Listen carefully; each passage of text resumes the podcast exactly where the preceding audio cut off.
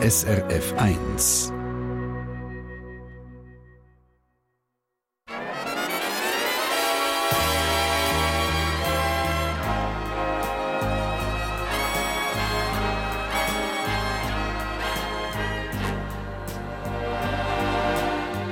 Persönlich.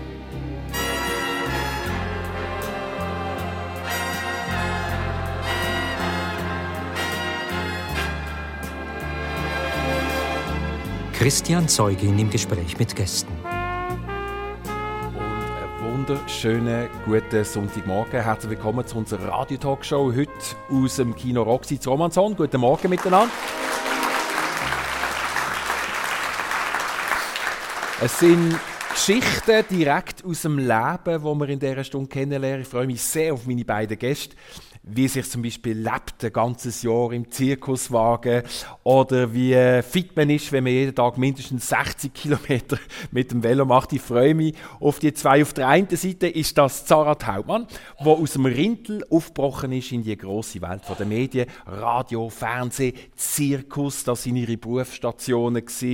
Heute macht sie Podcasts über Psychologie, hat eine App mit Geschichten für Kinder und ist selber Mami von einem Bub. Sie ist 35, verheiratet mit dem Schauspieler Anatole Taubman und in Zürich daheim. Schön bist du, Sara Taubman. Sehr gerne, freue mich sehr. Grüezi miteinander, guten Morgen.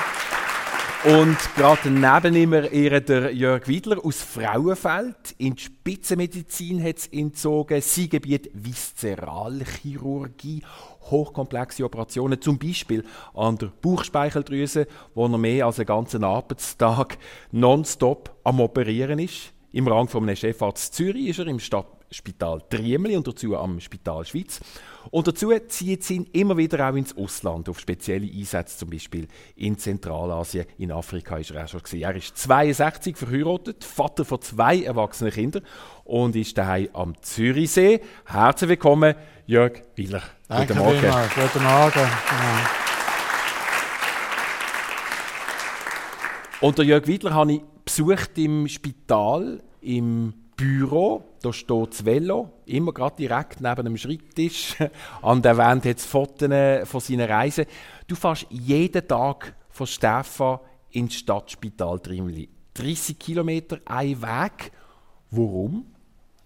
Ja, also gerade jeden Tag ist es nicht. Also, wenn es jetzt viel Schnee hat oder vereist ist oder massiv regnet tut, dann nehme ich doch ab und zu auch also minus 5 Tage pro Jahr oder minus 10. Ja, ist schon ein paar, ja. Ja.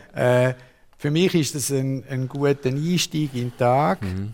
Ein bisschen, man kann seine Gedanken ein bisschen fliegen lassen, man kann den Tag so ein bisschen planen, was alles laufen tut. Und wenn man heimfährt, kann man wieder entspannen und dann ist man eigentlich gut zu Weg. Wie lange bist du unterwegs? Ja, also ein Weg ist es zwischen 3 Stunden und 1 Stunde 10. Das heisst, der Arbeitstag von einem Chirurg fährt ja nicht erst am 9 Uhr an. Das heisst, wann gehst du aus dem Haus? Ja, also in der Regel am 4:45. Ein Raunen geht durch die Reihen. Ab der Gesundheitsbilanz, seine persönliche, sieht dafür umso besser aus natürlich. Ja, das ist jetzt eine schwierige Frage, das weiss ich nicht so ganz genau, oder? Ja, aber ich denke, es ist gut, wenn man etwas macht, auch wenn man älter wird, wenn man ein bisschen aktiv bleiben tut. Und auf der Schweiz machst du das auch? Du fährst einmal auf die Schweiz mit dem Leben? Ja, dort muss ich einfach ein bisschen mehr einschränken. Wenn es dunkel ist, ist es einfach eine sehr gefährliche Straße. Und dann mache ich das nicht. Dann ist mir einfach das zu gefährlich. Aber jetzt mit der Sommerzeit, Umstellung, jetzt braucht es vielleicht noch 2 Wochen und dann kann man wieder dort auf die Schweiz fahren. Das Gute ist, dort geht es am Anfang ziemlich hoch, am Schluss geht es runter, beim Heimkommen ist es umgekehrt. Also man ist nie erschöpft, wenn man ankommt am Ziel. Das ist das Positive. Und du hast ja schon ein bisschen angetönt, das heisst auch, der Arbeitstag, das, was du gemacht hast, das lässt dann auch wirklich dort, wo du warst, den Tag durch. Also beim Heimfahren passiert etwas mit dem Kopf. Es passiert etwas, aber ganz alles kann man auch nicht daheim lassen, oder im Spital. Das geht nicht. Also, gewisse Sachen nimmt man schon mit. Sara Taubman, du hast ganz interessiert zugelassen.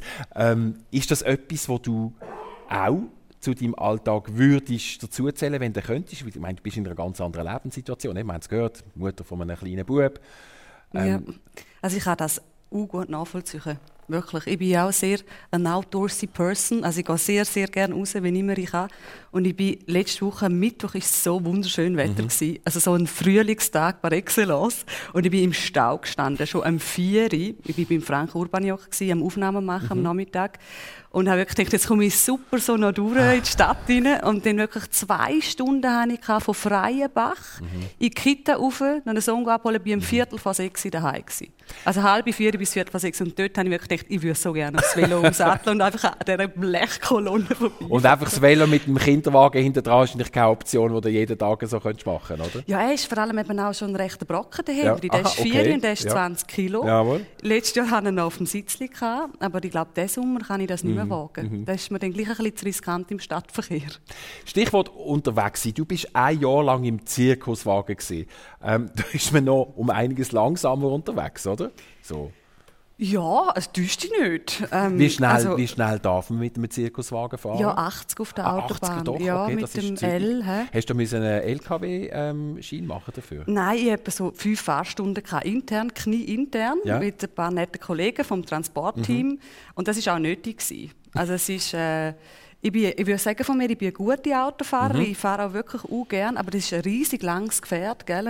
Ein Bus vorne, so ein roter, ich glaube Mercedes-Bus war es, und dann hinten mein Wohnwagen, und den habe ich selber verschoben. Ja, von einem Platz zum nächsten, und das ist dann manchmal ein bisschen schwieriger und manchmal einfacher. Aber wenn es so verkehrsverengende, wie sagt man, verengende Verkehrsführung ist auf der Autobahn, hey, da habe ich einmal schon auch ein bisschen Blut geschwitzt, muss ich ehrlich sagen.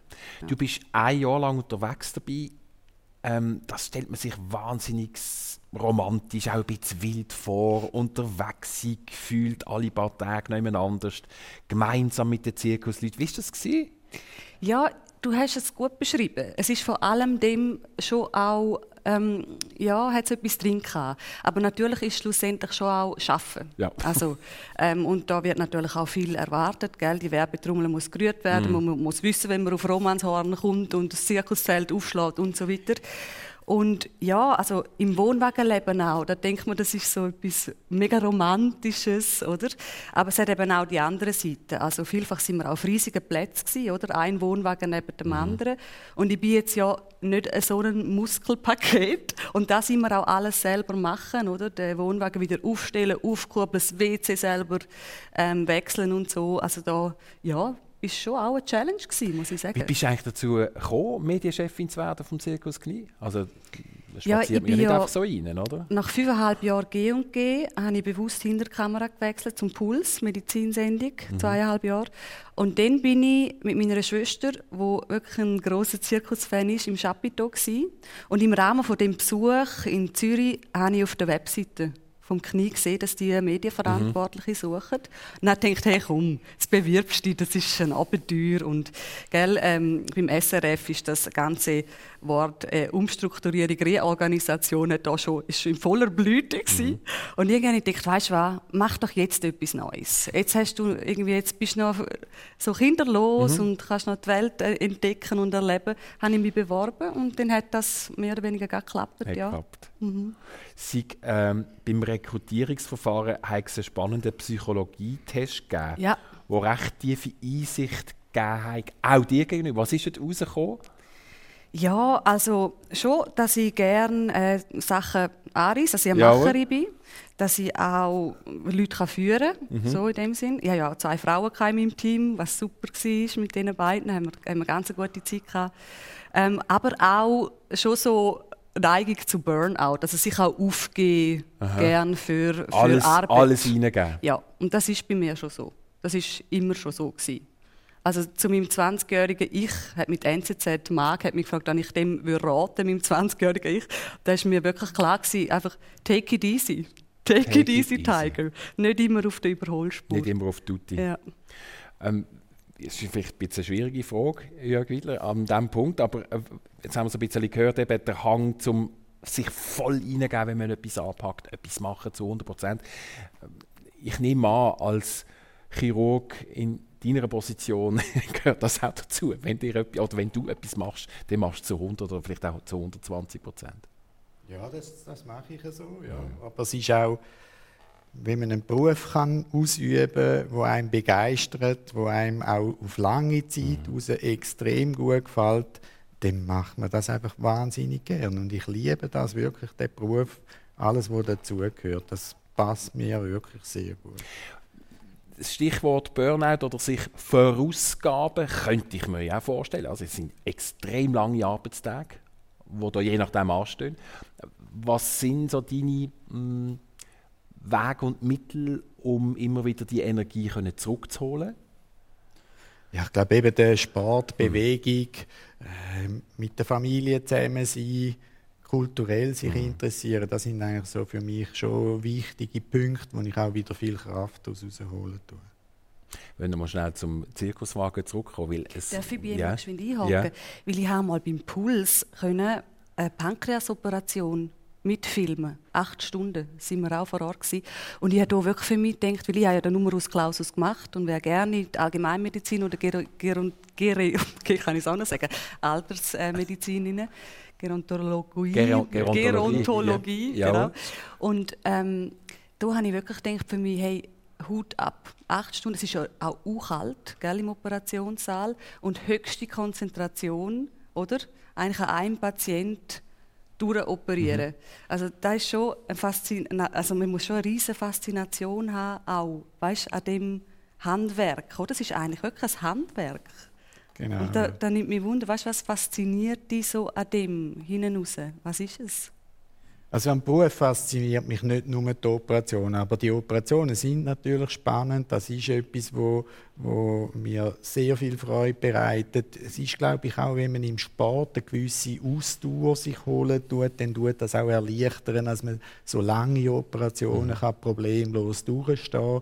Es ist aber auch nicht so, dass die ganze Operation braucht genau den gleichen Konzentrationslevel. Es gibt schon Sachen zwischendrin, die weniger einnehmend sind. Aber das Faszinierende an den Operationen sind natürlich für mich, dass jeder Patient ist inwendig ein bisschen anders ist. Jede Erkrankung ist ein bisschen anders. Und man muss sich auf das einlassen, man muss bereit sein, um Entscheidungen zu treffen. Je nachdem, wenn es so oder so aussieht. Je nach Beschaffenheit des Gewebes zum Beispiel. Das ist auch immer ganz unterschiedlich. Man muss sich auf das einstellen und das ist wirklich sehr faszinierend. Und jedes Mal ein neues Rätsel, gell? Wahrscheinlich. Ja. Du beschreibst das wie einen Flow, wo dir als Team reinkommt, wenn wir so am Operieren sind. Kannst du das beschreiben? Was heisst das? Ja, ich glaube, wenn jetzt einfach alle in dem... Das ist ja nicht nur einfach ein Chirurg. Oder? Es gibt einen Haufen Leute, die in diesem Operationssaal drin sind, die Narkosen machen, die instrumentieren, die zudienen, die assistieren. Und wenn wir alle im gleichen Fluss sind, dann läuft einfach die Operation wunderbar. Und der Operateur ist wirklich darauf angewiesen, dass er nicht ständig unterbrochen wird, dass er etwas erklären muss oder dass man dieses und jenes muss neu umstellen muss. Wenn das aber gegeben ist, dann läuft wirklich eine Operation problemlos im Fluss. Also unser Image als Klischierte, das man vielleicht aus den Arztfilmen oder was weiß ich, aus den Kinoserien noch kennen, wo der Chefchirurg, der Assistent sagt, «Tupfen bitte, Messer, Skalpell». Das gibt es in dem Sinn gar nicht, die wissen eh, was du brauchst. Genau, und es muss auch nicht bei jeder Operation die Stirnen abgewischt werden vom Chirurg. Das ist auch so. Ist es wirklich so kalt, wie Sarah vorher gesagt hat? Nein, das wollte ich eigentlich auch noch sagen. Für die operieren mit der Mäntel, den wir anhaben, ist es natürlich eigentlich nicht kalt. Also, es ist vor allem wegen dem ein bisschen kühl, dass die operieren, auch gute und angenehme Verhältnisse haben. Das Persönliche auf SRF 1 mit dem Jörg Wydler, Viszeralchirurg, wo wir jetzt schon einen sehr handfesten, konkreten Einblick bekommen haben. Und Sara Taubman, Journalistin, heute Podcast-Produzentin, in der Deutschschweiz bekannt worden. Bist du ja vor über 12 Jahren, ist es gewesen, bald 13, als Moderatorin, damals, du hast selber gesagt, bei G&G, Glanz und Gloria, hat man glaub, damals auch noch gesagt, unter dem ledigen Namen damals Sarah Hildebrand. In deiner Studienzeit war das gewesen. Was hast du für Erinnerungen daran? Ich meine, das liegt jetzt doch schon eine Weile zurück. Ein halbes Leben, könnte man fast sagen. Gell? Nicht, ja, sehr gut. Das ist Wahnsinn. Ja, Erinnerungen, du, ich habe so viele Erinnerungen an die Zeit, muss ich ehrlich sein. Also, ich erinnere mich schon auch, dass ich wirklich noch sehr jung war, mit 23. sehr jung gewesen, sagst du, ja. Also, es ist ja auch so, es hat einfach so geklappt, wie vieles in meinem Leben. Mhm. Ich habe das gesehen, habe mich beworben und bin angekommen, so. Mhm. Und ja, Erinnerungen daran, ich habe wahnsinnig viele Menschen kennengelernt. Also Menschen jeglicher Couleur. Und das prägt mich bis heute. Also, da bist du dann einmal in Ghana, irgendwann an einer Party mit lauter so, sag jetzt mal, hochprominenten Leuten. Leonardo DiCaprio läuft rum und so. Und dann bist du aber wieder irgendwie am Volksfest vor Ort, bei den Schwingenden und so weiter. Also, du hast die ganze Bandbreite vom Leben habe ich kennenlernen in dieser Zeit. Und das, muss ich sagen, das hilft mir bis heute. Also ist Sara eine andere geworden durch das? Nein, im Gegenteil. Ich glaube eigentlich, ich habe mich sehr gut sogar kennengelernt in dieser Zeit. Was möchte ich, was möchte ich nicht. Ja. Was gibt mir auch Erfüllung. So. Mhm. Du hast gesagt, es war immer während dem Studium, 40% gearbeitet beim SRF und 60% in dem Sinn studiert. Und es war für mich ein super guter Ausgleich gewesen zum Germanistik, Geschichte und Pädagogikstudium. Mhm. Weil ich natürlich, es ist nicht eine verkopfte Sendung, oder? Es geht darum, das Leben so in der Fülle darzustellen und auch die positiven und schönen und unterhaltsamen Aspekte des Lebens. Und das war für mich natürlich wirklich ein goldiges Ticket gewesen. Aber so eben, in Teil mindestens Sie als Beobachterin vielleicht von dieser Glamour-Welt von Cannes, eben Leonardo DiCaprio, Schulter zu Schulter, es gibt in der Hand. Das tönt schon sehr verlockend, oder? Oder ist es eine Scheinwelt, die du kennengelernt hast? Nein, ich glaube, ich hätte schon in ganz andere Sphären abdriften können, wenn ich hätte wollen. Mhm. So. Aber ich habe, glaube dort einfach auch sehr gute Kinderstube gehabt, gute Freundinnen und Freunde, die mir immer sehr viel bedeutet haben und noch sehr viel bedeutet. Und schlussendlich fragt man sich ja auch immer wieder einmal im Leben, was tut mir eigentlich gut, was gibt mir Erfüllung. Und ich habe gemerkt, das sind nicht die Partys in dem Sinn. Das ist nice to have ab und zu, aber es laugt auch aus. Du brauchst auch viel Energie im Smalltalk und so weiter. Und das sind schon eher dann, sage jetzt einmal, gute Reportagen oder gute Artikel, gute Bücher, gute Gespräche, wo ich gewusst habe, ja, ich sage jetzt mal, nach dem Studium muss ich auch etwas Handfesteres haben, wo ich mich dann damit befasse. Und, genau. Und du wärst eben wirklich gerne Ärztin geworden, gell? Also du hast, was hat gefehlt? Also nach 4 Jahren Radio, so muss ich sagen, habe ich im jugendlichen Übermut den Numerus Clausus gemacht und habe wegen 2 Punkten Humanmedizin verpasst. Also Zahnveterinär hätte ich können. Habe mich aber auch wirklich nicht darauf vorbereitet. Dass ich so auf dem Liegestuhl gelegen, mag mich noch erinnern, mit so einem Büchlein, wo dann die Schlauchfiguren und so einfach so die gewissen Aufgaben, die du den ganzen Tag machst, ist ja wirklich eigentlich eine Konzentrationssache auch vor allem. Habe ich das ein bisschen studiert, damit ich wusste, welche Aufgaben kommen denn da auf mich zu. Und habe aber sonst, habe mich zu wenig vorbereitet wahrscheinlich. Sonst hätte die 2 Punkte hätte ich wahrscheinlich dann gerade noch angebracht. Ja. Ich weiss von Jörg Wydler, du sagst von dir selber, du warst nicht ein wahnsinnig guter Schüler gewesen, in der Schulzeit noch. Ist denn der Weg in Richtung Medizin so klar gewesen damals? Nein, der war eigentlich überhaupt nicht klar gewesen. Also in der Verwandtschaft haben wir niemanden gehabt, der Arzt ist oder Ärztin. Und ich hatte eigentlich da nicht wirklich einen Einblick gehabt. Das hat mich einfach fasziniert und ich habe es probiert. Und ich habe zum Glück keinen Numerus Clausus machen. Sonst wäre ich also sicher nicht Arzt geworden. Aber wir also die ersten 2 Jahre im Studium sind sehr streng gewesen. Dort hat es einfach eine grosse Aussiebete gegeben. Und nachher ist das gegangen. Ja, und dann hat man auch während dem Studium natürlich gewisse Zweifel, ob das jetzt wirklich das Richtige ist. Und ich habe dort musste ich in Freiburg studieren, von der Uni Freiburg die Möglichkeit gehabt, dass ich mal ein Wochenende können, im Spital Wil mit einem Assistenzarzt mitlaufen. Und dort habe ich eigentlich gewusst, das ist es. Das muss es sein, oder? Das hat mich begeistert. Was ist es gewesen, was dich begeistert hat, was dich richtig reingenommen hat? Ich glaube wirklich die Vielfalt, dass man mit Menschen zu tun hat, mit Patienten, auf die Probleme eingehen, dann aber auch so operieren, was natürlich sicher ganz ein faszinierender Anteil ist, und die Betreuung der Patienten auf der Abteilung. Also das habe ich dort an diesem Wochenende eigentlich wirklich in einem sehr breiten Spektrum können wahrnehmen und das hat mich sehr begeistert. Du bist jetzt immer wieder unterwegs, eben nicht nur an diesen Spitälern in der Schweiz, in Schweiz und am Triemli-Spital, sondern auch international, also zum Beispiel Tadschikistan, Zentralasien, Afrika auch. Was machst du dort denn genau? Ja, wir gehen dort her mit einer Organisation, die heißt Swiss Surgical Teams.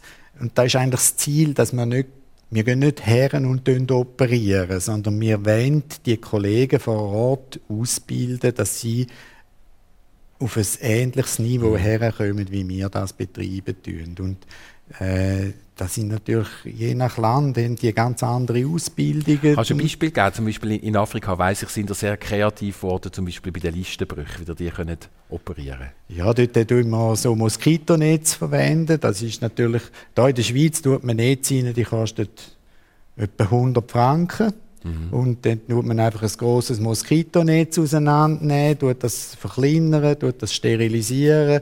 Und das kostet wahrscheinlich etwa 5 oder 10 Rappen, so einen Teil, den man dann einpflanzen tut.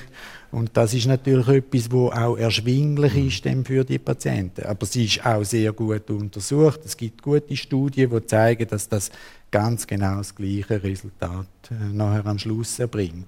Könnte jetzt auch ein Schweizer Mediziner zuhören und merken, man könnte noch ein bisschen an Kosten sparen, je nachdem. Definitiv, ja. Erzähl uns noch ein bisschen mehr von denen. Das sind ja ganz andere OP-Situationen dort. Ich meine, ich weiss, da regnet es je nachdem mal rein. Man steht in einer Wasserlache. Das ist für uns unvorstellbar, oder? Wo die westliche Medizin gewöhnt ist. Aber die funktionieren, die können dort gut arbeiten. Ja, man kann gut arbeiten. Man muss sich schon auch kurz ein bisschen daran gewöhnen, aber man kann dort normal funktionieren. Stromausfall oder so. Stromausfall ist dann halt zum Teil sehr unangenehm, weil je nach Temperaturen in Afrika kann es dann sehr, sehr schnell sehr heiß werden in diesen Operationssälen. Und das ist dann schon, wenn man lange Tage dort ist, dann kann das auch ein bisschen problematisch sein.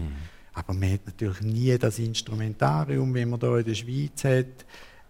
Es geht aber auch gar nicht darum, dass man die 1:1 die Medizin betreiben in diesen Ländern, wie man es hier in der Schweiz hat. Uns geht es eigentlich auch nur darum, kleine Schritte vorwärts zu bringen, die Leute. Also wenn die mal wissen, wie man die Instrumente richtig und korrekt in die Hände nimmt, wie man mit dem Gewebe umgeht, wie man Schichten im Körper beachtet, dann bringt das den Patienten wirklich am Schluss etwas. Wenn wir einfach neu mit hergehen operieren, dann sind das ein paar Patienten, die man operieren kann, das ist okay. Aber wenn wir die Ärzte in ihrem Können verbessern, ist das meiner Ansicht nach viel nachhaltiger, weil dann viele Patienten können profitieren können. Was gibt dir das auf einer persönlichen Ebene, dort zu sein und zu arbeiten? Also das gibt mir schon eine sehr grosse Zufriedenheit und man kommt auch immer als ein anderer Mensch zurück. Also man kommt anders zurück, als man hingegangen ist. Man ist demütiger, man ist gelassener, man ist ruhiger und vor allem ist man extrem zufrieden, was wir hier in der Schweiz haben. Und alle die Probleme, die wir immer diskutieren in der Schweiz, wo wir sagen, ja, aber das ist eigentlich nur ein Pipifatz, was man hier diskutiert, oder? Wenn man das mit anderen Ländern vergleicht. Inwiefern fließt sogar etwas von diesen Erfahrungen, jetzt mal nicht nur auf dieser menschlichen, offensichtlich kommst du als ausgeglichener Mensch auch wieder zurück oder du hast etwas Inneres, das du mitträgst, die Erfahrungen auf einer medizinischen Ebene, also fließt sogar etwas von dem zurück in deine Tätigkeit in der Schweiz? Ja, nicht längerfristig jetzt nicht, ja. Aber man probiert natürlich eben auch den Kollegen oder im Spital das auch ein bisschen darzustellen, dass man vielleicht auch den Fünfer mal gerade sein lassen und dass man nicht einfach immer stur auf irgendwelche Punkte beharren, sondern dass man das auch ein bisschen mit im grösseren Rahmen anschaut und das eben auch ein bisschen gelassen wird. Stichwort Podcast, wo du machst, Sara Taubman, Psychologos. Schließt sich da auf eine Art ein Kreis? Also wir haben vorhin schon angerissen, eben der Numerus Clausus hat damals ganz knapp nicht gelenkt. Jetzt bist du trotzdem mit Gesundheitsthemen, mit mentaler, psychischer Gesundheit befasst, mit 3 Expertinnen und Experten. Ist das für dich wie etwas, was sich jetzt doch noch schließt, wo etwas, wo du angerissen hast, aber dann einfach die letzte Ecke gefehlt hat. Ja, sehr. Es ist ja schon noch spannend. Du sagst, es schließt sich ein Kreis und das ist ein bisschen so. Also das intrinsische Interesse an medizinischen Themen, an psychologischen Themen, das ist bei mir immer wieder organisch aufgekommen. Mhm. Darum auch zum Beispiel die Kindergeschichten-App, Tara und Pips, wo man ja jetzt verwandelt eigentlich auch in eine medizinische Empowerment-App, also wo man Kinder und deren Umfeld vorbereitet auf medizinische Interventionen, zusammen mit dem KISPI, Kinder Universitätsspital Zürich und dem Zahnmedizinischen Zentrum von der Uni, entwickeln wir da Storytelling, wissenschaftliches Storytelling. Dass Kinder weniger Angst haben, zum Beispiel vor einem Eingriff. Ja, dass die wissen, was kommt auf mich zu. Mhm. Und das natürlich auch mit Ärzten, oder? Also ich habe da eigentlich, bin ich jetzt mit Anästhesisten, mit Pflegefachleuten, zusammen mit meiner Co-Founderin sind wir im ständigen Austausch mit medizinischen Themen und bei Psychologos natürlich auch. Da geht es natürlich dann um Psychologie, um gesellschaftspolitische Themen.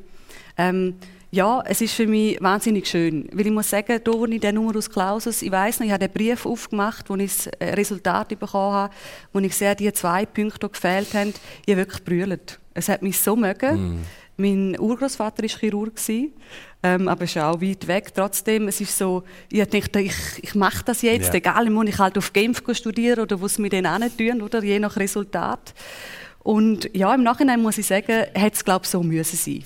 Also ich hätte ja zum Beispiel auch meinen Mann nie kennengelernt und so weiter. Ja, genau. Ja. Genau. Und darum ist es schon spannend, wie sich das entwickelt hat und wenn ich mich jetzt um die Themen kümmere, wo ich mich eigentlich auch möchte darum kümmern.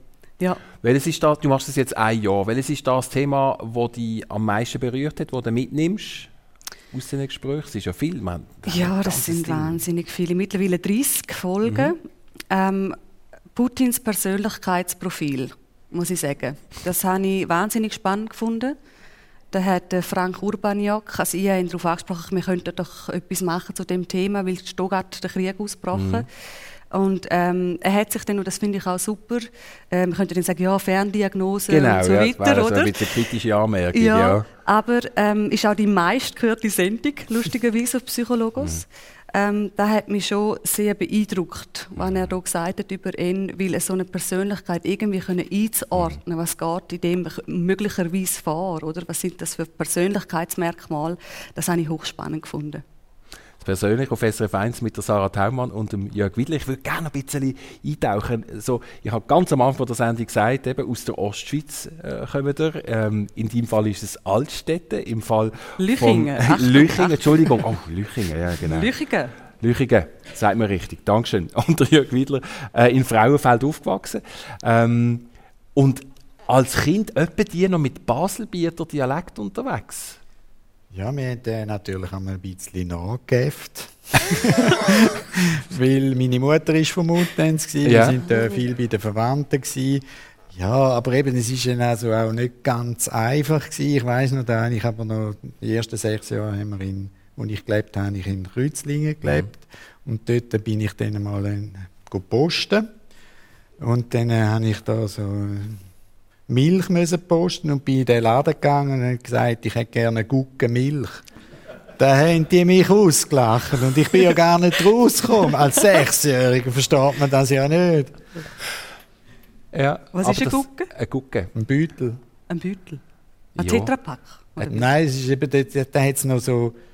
mag ich mich daran erinnern. Pyramidenförmige. Ja, das hat anders ausgesehen. Guggen halt. Genau. Eine Guggen, eine Milchguggen. Sagen wir, bei uns gibt es aber auch die Einkaufsguggen. Es ist einfach eine Tasche. Ja, eine Tasche. Ja. Ja. Du bist ja Basler. Ich bin so. Und Frauenfeld nachher? Also was bleibt übrig von diesen Erinnerungen, Kindheitserinnerungen? Bist du der Jüngste von 3? Ja, genau. Ja, also ich finde, ich hatte eine sehr glückliche Kindheit, ich habe eine schöne Jugend verbringen und ich bin in die Schule gegangen, Primarschule und dann das Langzeitgymnasium, nicht wahnsinnig erfolgreich, so muss ich sagen. Da in diesen 6,5 Jahren 3-mal provisorisch befördert worden. Das habe ich aber auch jetzt erst, wo wir selber Kinder hatten, dann realisiert, was das überhaupt für die Eltern wahrscheinlich bedeutet hat. Ich habe das auch viel gelassener genommen, als sie das wahrscheinlich haben müssen, aber das war sicher nicht sehr nett. Ja. die jüngste von drei. Fällt mir jetzt gerade auf bei der Sarah. Ja. Darum haben wir die mehr so gut. Genau. Ja, die jungen Verwöhnten, gell? Nein. Was hast du für eine Rolle gehabt als jüngste von diesen drei? Ja, es sind 3 und 4 Jahre Altersunterschied, aber die haben natürlich auch sehr zusammengespannt. Also ich habe mich damals schon wehren. Mein Bruder, der Johannes, ist der Älteste. Er hat natürlich dann auch gute Ideen gehabt, wenn man sich noch anschaffen könnte. Und so gefunden, hey Schwester, komm, einen neuen Gameboy, komm, wir machen ein bisschen Druck bei den Eltern. Den habe ich dann aber nicht gesehen, gell? Oder der Fahrt auf Frankreich ins Ferienhaus, so vielleicht noch ganz am Schluss 10 Minuten. Nein, ich habe mich schon durchgesetzt. Und es ist, wir haben es schön gehabt, ja. Ich mag mich erinnern, dass wir eine gute Kindheit hatten miteinander, auch viele Tierchen können haben. Also wir haben von Säulen über Meersäulen, Hasen, Hühner, Schöfe, nicht gerade alles miteinander, ja, aber nicht gerade alles miteinander, aber das ist auch eine riesige Erfahrung für mich, Verantwortung zu übernehmen für Tiere, schon von klein auf, ausmisten, was bedeutet das, oder? Auch ein Tier zum Beispiel mal schlachten, oder? Also wenn wir dann einen Blätterteig Johnny hatte am Sonntag im Braten, dann hat man sich das nächste Mal überlegt, ob man dem Hase noch einen Namen gibt oder nicht. Aber es ist ich habe gewusst, woher das Fleisch kommt, woher die Eier kommen und so weiter. Und das ist eine gute Erfahrung, so auf dem Land aufzuwachsen. Mit was habt ihr euer erstes Sackgeld verdient? Wisst ihr das noch, Jörg Wydler? Beim Wümmen. Ah, natürlich. Würde ich sagen, ja. Das war so mein erstes Geld, das ich verdient habe. Ja. Sarah? Bei mir im Pflegeheim und der Stundenlohn war 7,50 Franken.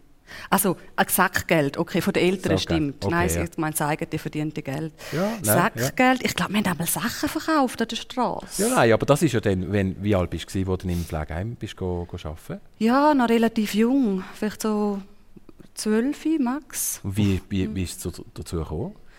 Das war im Hinterforst und ich habe mich dort einfach gemolden und habe dann dort einmal so Better müssen machen und so. Und einmal einen Wurstzipfel gefunden am Morgen beim einen im Bett und so, das war lustig. Nein, wirklich, ist eine gute, auch können essen gehen, zum Teil wirklich pflegebedürftige Leute. Das sind Erfahrungen, die mich auch geprägt haben. Hat mich auch mal eine Frau zum Beispiel nicht mehr losgelassen. Und dann eine andere Pflegefachfrau musste kommen, mir helfen. Und noch sehr jung gsi, aber offen schon fürs Leben, glaube ich. So. Ich habe das sehr genossen. Ja. Können auch Verantwortung übernehmen. Ja. Die haben beide die musische Seite. Beim einen vielleicht ein bisschen stärker ausprägt. Und jetzt schaue ich Sarah an. Jörg, Klavier, glaube weniger. Das ist nicht so... Ja, ich bin in einem sehr musikalischen Haus aufgewachsen. Genau. Also meine Eltern waren sehr, sehr musikalisch, Brüder auch, meine Eltern. Aber das ist also mir sehr, sehr abgegangen. Ich habe zwar lange Klavier gespielt, aber das ist jetzt also so mit null Talent. Was heisst null Talent? Also, ich konnte nicht mal Noten recht lesen. Ich habe ja mehr irgendwie nach dem Gehör und ich bin da nicht für sich gekommen. Und ich habe das eigentlich wahrscheinlich unter dem Strich, muss ich sagen, mehr den Eltern zu lieb gemacht. Mhm. Aber ohne innere Begeisterung. Dort hatte ich kein Feuer für das. Wirklich. Das Feuer ist dafür bei der Geige und bei der Sara Taubman sehr stark. Gell? Also sehr, Das spiele ich heute noch. Ja. Und auch Begeisterung für, also ich muss sagen, jedes Genre von Musik eigentlich, wenn es nicht gerade irgendwie Black Metal ist oder irgendwie gut, so. Okay, aber sonst Musik gibt mir sehr, sehr viel, muss ich sagen. Auch klassische Musik. Ich kann ja auch immer wieder für Tonhalle moderieren, was eine wunderbare Verschränkung auch ist für mich. Und ich spiele nach wie vor Geige, Ich habe lange im Ostschweizer Jugendorchester gespielt, erste Geige, und habe gleich wie du, ich habe lange nicht Noten lesen, weil meine Mama ist Musikschullehrerin war und sie hat mir beigebracht, dass ich so eine Sonderregelung hatte, ich nicht den Grundkurs, Blockflöten und Xylophon machen. Ah, direkt dürfen einsteigen? Ja, ich durfte einsteigen mit Geige und sie hat mit dem Klavier mich begleitet sozusagen. Und ich habe dann auch immer nach Chör gespielt. Und das ist mir dann ein bisschen zum Verhängnis geworden im Orchester. Weil dort musst du natürlich Platz spielen, oder? Und daher kannst du YouTube vornehmen und dann gibst du mal ein, wie das Stück heisst und dann kannst du es hören. Aber das war natürlich noch nicht möglich gewesen, gell? Ja. Aber Geige und Klavier ist eine Leidenschaft von mir. Aber bis in Richtung Beruf hat es dich zu wenig mitgenommen. Also wir haben lange studiert. Weil Feldkirch ist ja gerade um Seck in Österreich und die haben dort ein Gymi, wo man Musik zu Schwerpunkt machen kann, relativ früh, auch schon mit 12. Und ich habe zu besten Zeiten, würde ich sagen, schon so 1,5 bis 2 Stunden gespielt am Tag, mit so 12, 13. Habe aber dann immer auch wieder ein bisschen Rückenweh gehabt. Also habe ich gemerkt, physisch ist das einfach schon nicht einfach ohne. Und bin im Nachhinein auch froh. Gell? Es ist schon auch so ein asozialer Beruf, sage ich jetzt einmal. Also du bist ja immer auf der Bühne, wenn andere sich vergnügen, am Wochenende. So ein bisschen wie Köche, immer in der Küche, wenn alle essen wollen. Oder? Und ja, Gigenunterricht geben. Ich denke, das kann etwas sehr Schönes sein. Mhm. Aber wenn dann das, ja... weiss es nicht, ja. Also ich bin froh, habe ich den Weg eingeschlagen, ja, den ich eingeschlagen habe. Ja. Das sind beides auch Familienmenschen, die sind beide Mutter und Vater geworden. Ich würde gerne noch ein bisschen in das Universum vom Familienleben eintauchen. Das fängt meistens an mit einer Beziehung, mit einem Mann oder mit einer Frau in eurem Fall. Wie habt ihr euch kennengelernt, deine Frau und du, Jörg Wydler? Ja, sehr, sehr klassisch halt, wie man sich so aus dem Film vorstellen tut, im Operationssaal. Ah, wirklich? Ah. Ach, wie schön. Meine Frau ist Fachfrau für Operationstechnik, heisst das heute. Und wir haben uns eigentlich dort kennengelernt. Wir haben zusammen in Frauenfeld gearbeitet und haben dann unabhängig voneinander eigentlich einen Wechsel gemacht auf Samaden in Engadin. Und haben dann dort wirklich 2 wunderbare Jahre verbracht und sind uns viel näher gekommen dort. Darf ich noch mal den Moment vom OP aufgreifen? Im Operationssaal ist man ja recht verhüllt. Alles, was man voneinander sieht, sind Augen. Würde ich jetzt so ganz naiv sagen. Also, wenn du sagst, im OP haben wir euch kennengelernt, sind das wirklich nur die Augen von deiner Frau? Ja, oder ist das jetzt ein bisschen zu plakativ? Nein, das ist nicht plakativ, aber man sieht einander natürlich auch nebendran. Aber trotzdem, ja. Auch das hat mir jetzt zum Beispiel in dieser Corona-Zeit nie ein Problem bereitet, eine Maske anzuhaben und zu verstehen oder zu sehen, wie die Leute kommunizieren oder wie sie etwas meinen. Weil wir das natürlich einfach gewöhnt sind, wenn man einfach sieht, rein die Augen und dann mit dem kommuniziert man auch viel. Ja. Oder? Und nachher der Entscheid, also die sind ja beide auf dem Weg in Richtung von einer medizinischen Karriere. Jetzt werden wir älter, jetzt machen wir das. Ist das etwas bewusst gewesen, oder hat sich das einfach so organisch ergeben? Nein, das ist eigentlich schon ein bewusster Entscheid gewesen. Und wir haben uns längere Zeit kennt, 5 Jahre, bevor unsere Tochter auf die Welt gekommen ist.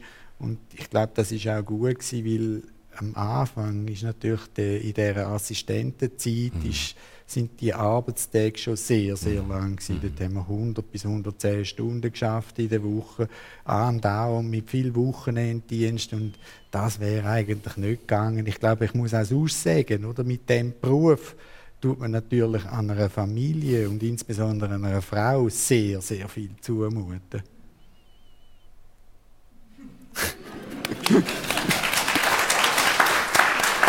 Schön. Und er hat es geschafft, all die Jahre, das ist auch der Applaus für euch, für eure Beziehung.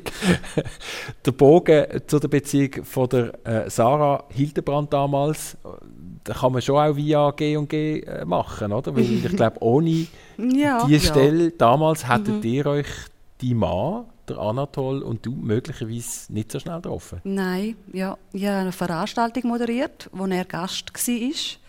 Und dann hat er mich nicht mehr losgelassen. Das war irgendwie ein Handshake gewesen, und ich mag mich schon auch noch an diesen Moment erinnern. Also es war schon eine Art Liebe auf den ersten Blick gewesen. Ja, aber das war bei mir immer so gewesen. Lustigerweise. Also nicht, dass ich jetzt Männer da 2 Hände abzählen, aber also das ist sehr schnell gegangen dann. Und er ist mir dann auch nachgefahren, bis auf Balgach am Wochenende nach. Also haben wir uns dann dort getroffen, bevor er wieder auf Berlin und haben eine Nacht lang durchgeredet. Ich war da noch in einer Beziehung gewesen, und das war mir sehr wichtig gewesen. Ich hatte eine wunderbare Zeit mit meinem Ex-Freund, mit dem Tobias Müller. Und ich wollte das sehr in, sage jetzt einmal, geordneten Bahnen, und dass wir ein gutes Verhältnis haben können, regeln. Und habe dann eben auch davon erzählt, natürlich, dass ich jemanden kennengelernt habe und dass ich die Person wieder treffen werde, zu einem Spaziergang. Und er hat dann da gewusst, dass es nach 8 Jahren Besuchung, wo wir zusammen waren, gell, schon eine lange Zeit, so früh. Und dann sind Anatole und ich zusammengekommen, und das war dann ganz eine andere Beziehung gewesen, wie bis anhin. Also, er ist natürlich auch viel weg, nach wie vor, viel unterwegs. Ja, genau. Er hatte auch schon eine Familie vorher mal und so. Also es ist, und auf das hast du dich ganz bewusst eingelassen?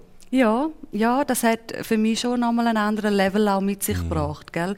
Ich sage mal, das andere war so das gesitterte Leben gewesen. Also, hätte dann können gut sein, dass ich 2 Jahre Kind hatte, hätte ich mit 28 und dann im Rheintal oder Sarganserland ein Einfamilienhäuschen und so. Und da habe ich aber immer irgendwie gemerkt, das ist mir zu viel. Das bin noch nicht ich, ich muss noch ein bisschen leben. Oder, ja. Und darum ist mir das dann mit dem Anatole natürlich hier auch so gerade richtig gekommen. Nochmal so ein Rockstar, ein bisschen wild, nicht so recht können einordnen, auch psychologisch. Ne? Was ist das eigentlich für ein Typ, für einen Mann? Und wo das so verschossen ist in mich und kann ich das handeln und ja, es war viel Arbeit gewesen, aber es hat sich gelohnt. Das Mutterwerden sei sehr überraschend gekommen in deinem Fall, gell? Ja. Der Henry war nicht blank gewesen. Ja, nein. Ich habe mit dem, ich mache ein bisschen Schleichweg, es gab so eine Uhr von der ETH und ich habe mit der 3 Jahre lang verhütet, weil ich nicht Hormone auch. Und das hat immer super geklappt. Und dann war Fasnacht in der Ostschweiz und da bin ich noch gegangen. Ne? Und zwar, das war nicht nur ein bisschen ein Schnäpsli. Und in die Beizen, die natürlich pumpenvoll waren, und dann hatte ich eine Grippe, wirklich eine mega Grippe nach dieser Fasnacht. Und dann muss man den Eisprung verschoben haben. Und dann ist der Henry reingeschneit. Ja. Und es war dann eigentlich keine schwierige Entscheidung, muss ich sagen.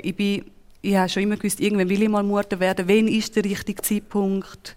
Und abtreiben ist so, ja, bin ich nicht die Frau dazu. Ich sage jetzt provokativ, zum guten Glück hast du eine Grippe gehabt. Ja, wahrscheinlich. Ohne die Grippe wäre der Henry schon wieder Medizin, ja, genau. Oder? Ja. Hey, so reinfunkt. Ja. Danke vielmals für eure Offenheit im Rahmen von persönlich. Ich würde gerne vertiefen mit euch das Stichwort Vertrauen aufbauen. Ich fange bei Jörg Wydler an. Ich weiss, das ist etwas ganz Wichtiges, Essentielles, dass man als Mediziner, als Chirurg, wo man sich als Patientin oder als Patient gegenüber im wahrsten Sinne des Wortes öffnet, oder? Also man gibt das innerste Preis, sogar auf einer physischen Ebene. Man weiss, da ist jemand, der mich operieren wird. Und jetzt möchte ich sicher sein, dass ich die ganze Wahrheit weiss oder einfach so weit, wo man mir sagen kann, wie machst du das als Chirurg, als Mensch, dass eine Patientin oder ein Patient dir vertraut? Ich glaube, das ist eben gerade einer von diesen wirklich faszinierenden Aspekten von diesem Beruf. Und ich meine, man kann sich da vorstellen, kommen Patienten zu uns in die Sprechstunde, die haben irgendein bösartiges Krebsleiden, dann müssen wir denen zum Teil noch sagen, dass sie einen bösartigen Tumor haben. Die wissen das einmal gar nicht.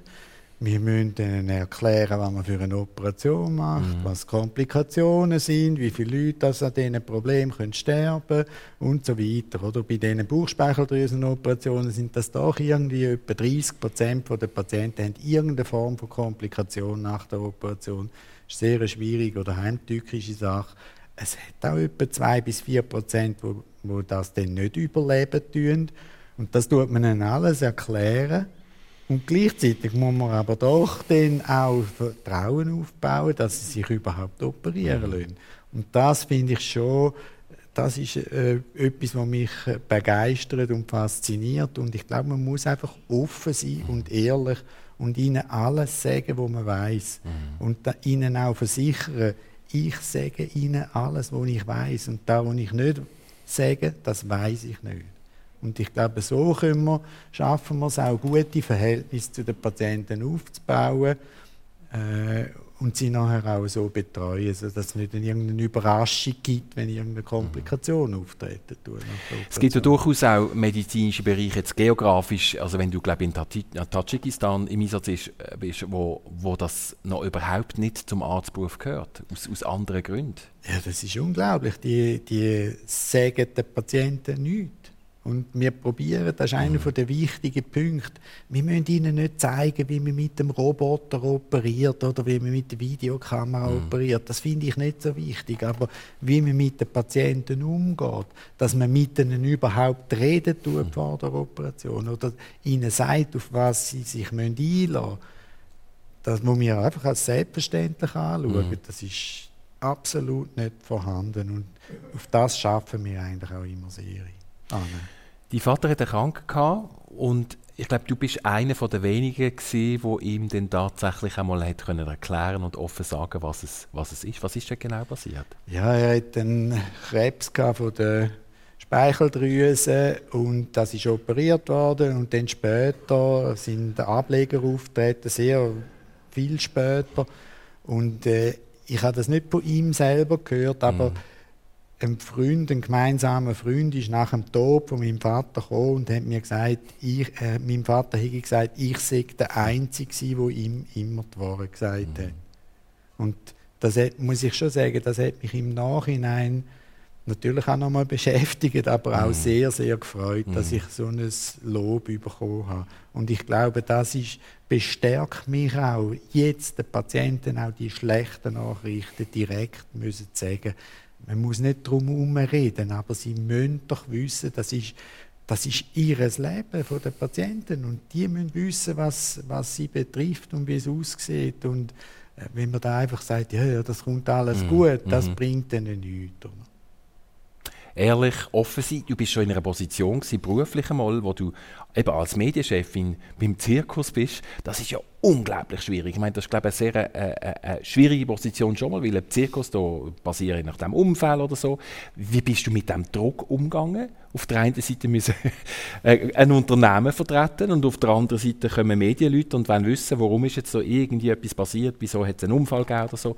Das ist ein immenser Druck. Ja, es geht. Das war so ein bisschen ein Selbstverständnis von meinem Beruf auch. Und auch Stress ist etwas, was ich sehr gerne habe. Ich brauche das auch ein bisschen. Manchmal war es dann schon so, also wir hatten ja so viele Krisen in dem Jahr, als ich beim Knie war. Es war also wirklich, glaube ich, das Krisenjahr per se. Da ist noch der David Larible, der Klon von der Saison vorher, ist noch geköchelt worden wegen Pädophilie. Dann haben wir einen Sturz von einer Artistin, die wirklich nicht mehr nachher weitermachen konnte. Ja. Die ist im Chapiteau wirklich runtergefallen, ich war auch drin. Das war natürlich ein super GAU. Dann haben wir Ticketino, so eine betrügerische Plattform mit Tickets. Das Zirkuszelt brennt irgendwie im Tessin. Es ist wirklich ein Schlachtfeld eigentlich gewesen. Aber umso mehr bist du einfach nur noch am Arbeiten. Ich war einfach am Arbeiten. Gewesen. Und das fällt einem dann auch nicht so schwer, weil vielfach bin ich ja eben irgendwo zu Lausanne oder zu Genf oder so und weit weg von allem und ja, da ist man eigentlich einfach im Schaffen auch aufgegangen. Und ich habe es manchmal auch lustig gefunden. Ich habe natürlich die Welt kennt von G&G, habe ich gewusst auch, was der Blick gerne für Geschichten macht und wenn die gekommen sind mit einer Anfrage, dann habe ich denen manchmal grad schon so ein bisschen den Wink aus den Säckeln nehmen und sagen, komm Dominik, du willst doch jetzt nicht die Geschichte machen, irgendwie über Geraldine, wo das und das drin steht, wir machen viel etwas Besseres.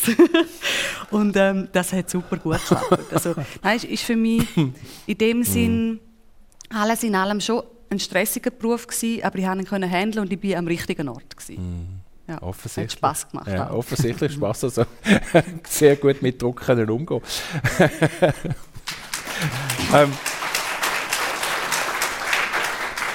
Wir schließen die grosse Tour von dieser Stunde mit einer Frage in Richtung Jörg Wydler. Als passionierter Velofahrer würdest du, glaube ich, besonders gerne mal eine längere Tour machen, in deinem Fall aus Tadschikistan zurück in die Schweiz. Ja, das war eigentlich lang mein Ziel gewesen, dass ich, wenn ich pensioniert werde und das letzte Mal in Tadschikistan bin, dass ich dann nachher mit dem Velo zurückfahren tue. Im Moment, gut, es ist jetzt nicht gerade das Jahr, was ich pensioniert werde, aber im Moment sieht es ein bisschen schlecht aus mit der politischen Lage von den Ländern, wo man durch muss. Also irgendwie wie weit wäre es etwa? Also hast du schon mal konkret angeschaut, wie viele Kilometer? Ja, es wären mit dem Velo wahrscheinlich so 8'000-9'000 Kilometer. Aber eben Russland ist natürlich das Problem, schwierig, die Ukraine, aber auch der Iran im Moment, wo natürlich ein bisschen eine andere Route wäre, ist sehr, sehr schwierig. Und ja, mal schauen, was passiert. So oder so, auf jeden Fall eine sichere Fahrt. Danke. Wenn wir in Richtung Zukunft schauen, Sara Taubman, die nächste Episode von Psychologos, um was geht es? Ja, die kommt am Dienstag zum Thema Weisheit. Oh! Ja, freue mich sehr drauf. Ist jetzt ja nicht per se ein mega psychologisches, psychologisches Thema, sondern auch sicher ein philosophisches. Die 3 Siebe der Weisheit, ne, vom Sokrates kommt zum Beispiel vor am Anfang. Also wie erkenne ich, dass zum Beispiel eine Geschichte wahr ist oder dass die mir auch etwas bringt, so nachhaltig fürs Leben. Das will man zum Beispiel hören als Einstieg in dieser Folge. Und natürlich auch sonst, Weisheit ist ja nicht nur, eben, das kann man kultivieren. Wir haben hier so den Topos vor Augen, also das Bild von einer älteren Frau oder einem älteren Herr, der einen langen Bart hat und vielleicht viele Bücher um sich herum oder so. Aber Weisheit hat auch viel zu tun, zum Beispiel mit Achtsamkeit, mit Erlebnis, Erfahrungen, wo man dann auch daraus herausnehmen kann, eine allgemeingültige Wahrheit herauskristallisieren. Auch zum Beispiel der Kopf ist rund, damit man das Denken ändern kann. Also immer wieder neue Perspektiven einnehmen. Das gehört auch dazu, zu einem Menschen, der weise ist. Also das ist ganz eine ganz spannende Folge geworden. Ja. Super, danke vielmals. Auf jeden Fall, dass ihr die Erfahrung von dieser Stunde mit uns ermöglicht habt, dass wir den Kopf ab und zu ein bisschen bewegt haben. Merci vielmals für euren Besuch im Persönlich. Danke Alles Gute, viel Erfolg. Das war es. Merci vielmals. Ganz eine gute Woche. Danke fürs Interesse. Alles Gute. Das